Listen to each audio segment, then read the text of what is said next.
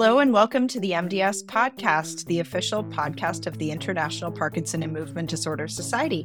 I'm your host and deputy editor, Sara Schaefer from the Yale School of Medicine. Today, I have the pleasure of speaking with one of our other MDS podcast editors, Eduardo de Pablo Fernandez, consultant neurologist at the UCL Queen Square Brain Bank about his recent article in the Movement Disorders Journal, Pathological Validation of the MDS Criteria for the Diagnosis of Multiple System Atrophy.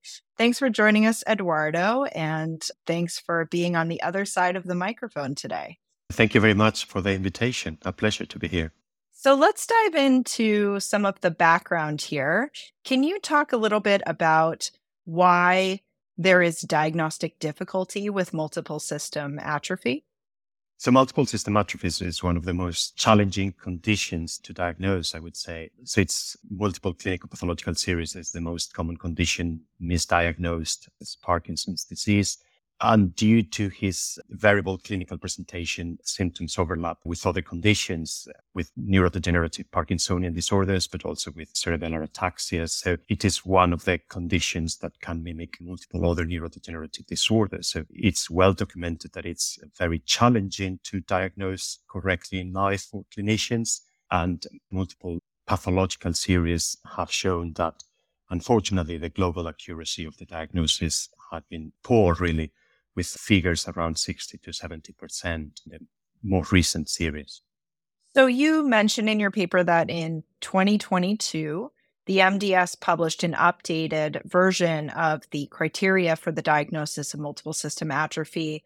There were previous versions in 1999 and then a second version in 2008 and actually call back to one of our previous episodes, number 72, where Eduardo himself is on the interviewer side of things, talking to the authors of this updated MSA criteria. So if you haven't listened to that episode, that would be a good episode to listen to either before or after you listen to this one. So, can you tell us in brief how the MSA criteria was changed between the different versions and how the release of this criteria kind of led to the idea for this study. So, as you said, this was discussed in the previous podcast by Dr. Wenning and Dr. Stankovic. But in summary, there has been since 2008, where the previous version of any clinical diagnostic criteria was published, there has been a lot of advances in the understanding of the pathogenesis and the clinical presentation of multiple system atrophy. And as I said before, the diagnostic accuracy in clinical practice was poor. So the aim of the MDS clinical diagnostic criteria was trying to incorporate some of these advances into criteria to improve the diagnosis in clinical practice and also in research. So essentially the categories change slightly compared to the second consensus diagnostic criteria. Now we have clinically established MSA, which aims to maximize the specificity. So with the purpose of trying to ensure the diagnosis at earlier stages and recruit participants with a very highly likely diagnosis of MSA into clinical trials and research. And we have also the clinically probable MSA, which aims for a balance between sensitivity and specificity, which is more or less what clinicians we aim to do in our consultations in order to reach a diagnosis. So the main changes that they have incorporated, for example, the MRI abnormalities, clinically established criteria to improve the specificity. They have changed, for example, the urinary criteria in order to incorporate in urinary retention as one of the features of the clinical criteria for established MSA, but also on the other hand, for the clinically probable MSA, they have sort of relaxed some of the criteria in order to improve the sensitivity, which was relatively low in the previous clinical criteria. So, for example, they have included delayed orthostatic hypotension or have reduced the drop of blood pressure to meet the criteria for orthostatic hypotension. And then they have incorporated a lot of other clinical features as additional criteria. So that's the brief summary. But yeah, I would refer the listeners to the previous episode of the podcast for further details. And where did the idea for your study come from? And can you explain how the study was performed? So we are lucky at the Queen Square Brain Bank that it's one of the oldest brain banks specializing in Parkinsonian conditions. So thanks to the generous donation of the patients, we have one of the largest collection of patients with multiple system atrophy, but also other sorts of other conditions included in the differential diagnosis of multiple system atrophy. So when the diagnostic criteria were published, we were already working on a similar project trying to evaluate the clinical diagnostic accuracy in Parkinson's disease and other Parkinsonian conditions. So we were really in a very good position to evaluate with a pathological validation evaluate the diagnostic properties of the new released MDS criteria for MSA. So what we did with our cases is we focused on the last 10 years of cases from our archives that presented the essential criteria in the diagnostic criteria for MSA. So it's basically adult onset progressive neurological disorders with either Parkinsonism or cerebellar ataxia. And we included all those cases, which is over 300 in total including both the Parkinsonian and cerebellar presentations. This included uh, patients with a pathological diagnosis of multiple system atrophy and also different conditions that could mimic the differential diagnosis. And we applied retrospectively. We have a very detailed clinical information for each case. So we applied retrospectively MDS criteria for MSA, but also because we focus on the most recent cases, we wanted also to evaluate how they compared not only with the previous clinical criteria, but also with the diagnosis in clinical practice. So we compare the parameters of diagnostic accuracy, so sensitivity, specificity, predictive values, and global accuracy for each of the criteria and also for the clinical diagnosis and clinical practice. And what do you view as the take home points of what you discovered about the diagnostic performance of the new criteria as compared to the old criteria? And how did this change in the early stage, so less than three years from the onset of disease, versus the late stage or greater than three years from onset analysis? It was a pleasant surprise to see that the new clinical criteria had an excellent performance.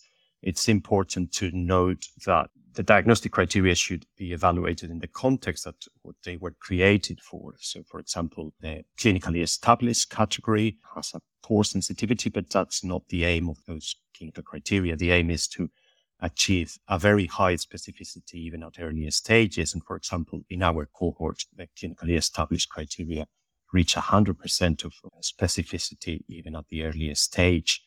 Similar, the clinically probable MSA category was aiming to reach a balance between sensitivity and specificity.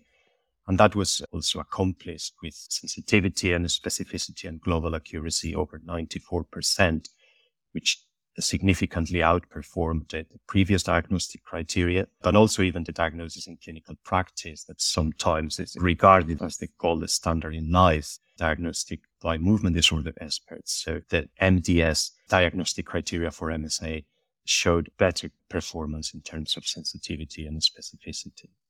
So the take home point here would be that these criteria are an improvement over the last criteria in terms of diagnostic accuracy. And the other thing that I took away from this is that if somebody meets the criteria for clinically established MSA, given the 100% specificity that you had in your cohort, that a clinician could be pretty confident that that does mean that the person has MSA and not another pathological condition.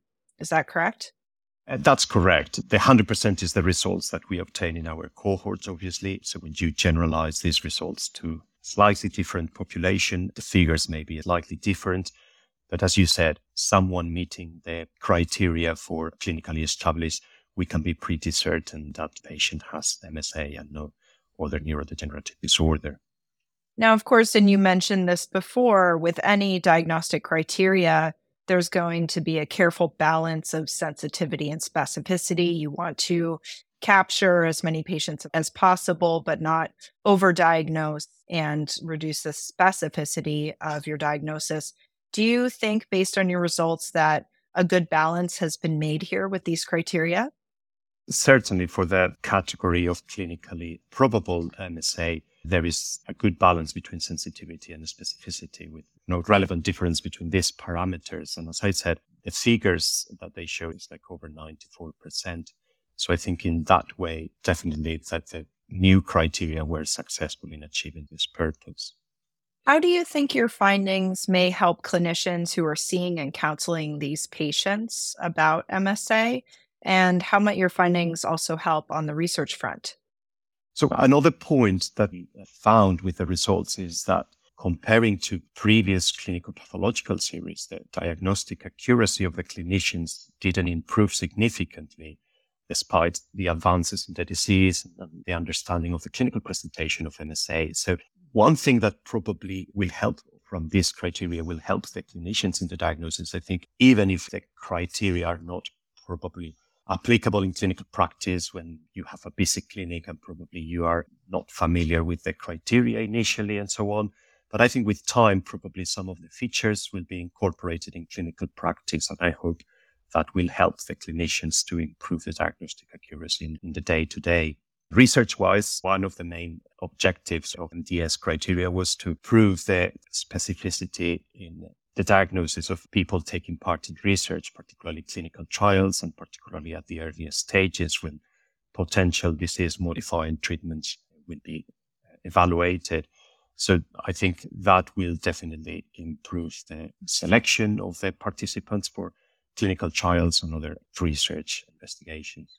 So, just to clarify, when you talk about the clinical accuracy, do you mean kind of the overall gestalt of the clinician that based on what this person looks like, they probably have MSA and maybe that's the ICD 10 code that they put into the computer or what they put in the assessment for the patient, but that they weren't necessarily applying strict criteria to make that diagnosis?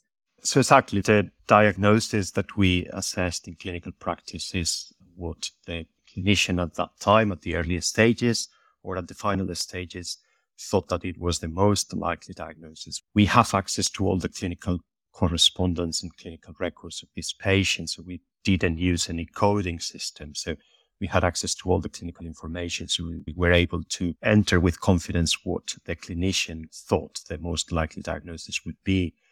And as I said, it seems like there has not been any significant improvement with previous clinical pathological series from the literature. So maybe this stage, probably the clinical skills have reached a ceiling and it will be difficult unless there is any advances in other investigations. It will be difficult to improve the diagnostic accuracy in clinical practice. Well, I, for one, have put the MSA criteria, the 2022 MSA criteria, as a dot phrase in Epic. For any of you who use Epic, you'll know what that means, but I find that it's very useful to have that there so I can refer to it when I'm looking at patients who have some of the criteria and for whom I'm not sure. And I would encourage others to do that. I've certainly found it useful in my own practice. One of the points of this criteria when they were developed and that we discussed as well in the previous episode of the podcast is that they were tried to make them simple and easy to apply in clinical practice. And, and, as part of the methods and the process of developing these criteria, that was one of the aims to make them easy to apply in clinical practice as well. I have to say that I haven't been involved in the development of the criteria. So that I think definitely our results show that they perform really well. Yes, in your study, also, me as a clinician, I will use it as ammunition for my conversations with patients when I'm able to tell them they meet this criteria or that criteria for clinically probable or clinically established and what that actually means in terms of the likelihood of pathological diagnosis. So, thank you for that. You do mention the future, and this might be a little bit of a cheeky question, but do you think this is the last iteration of the MSA criteria that we will expect to see? I imagine not, but what do you envision might be included in future iterations, potentially different types of biomarkers or other aspects of the criteria that you think might change in the future?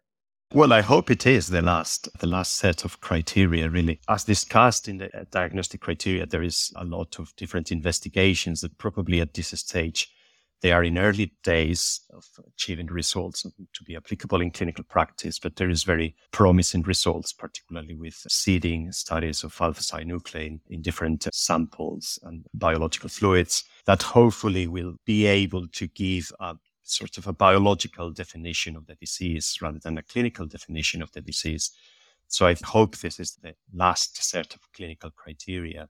And in the future, we will be able to be more categorical about the diagnosis with biomarker in clinical practice. Excellent. Well, thank you for sharing your research with us today. I appreciate your time and any parting words. Oh, it was a pleasure to share the results of our study.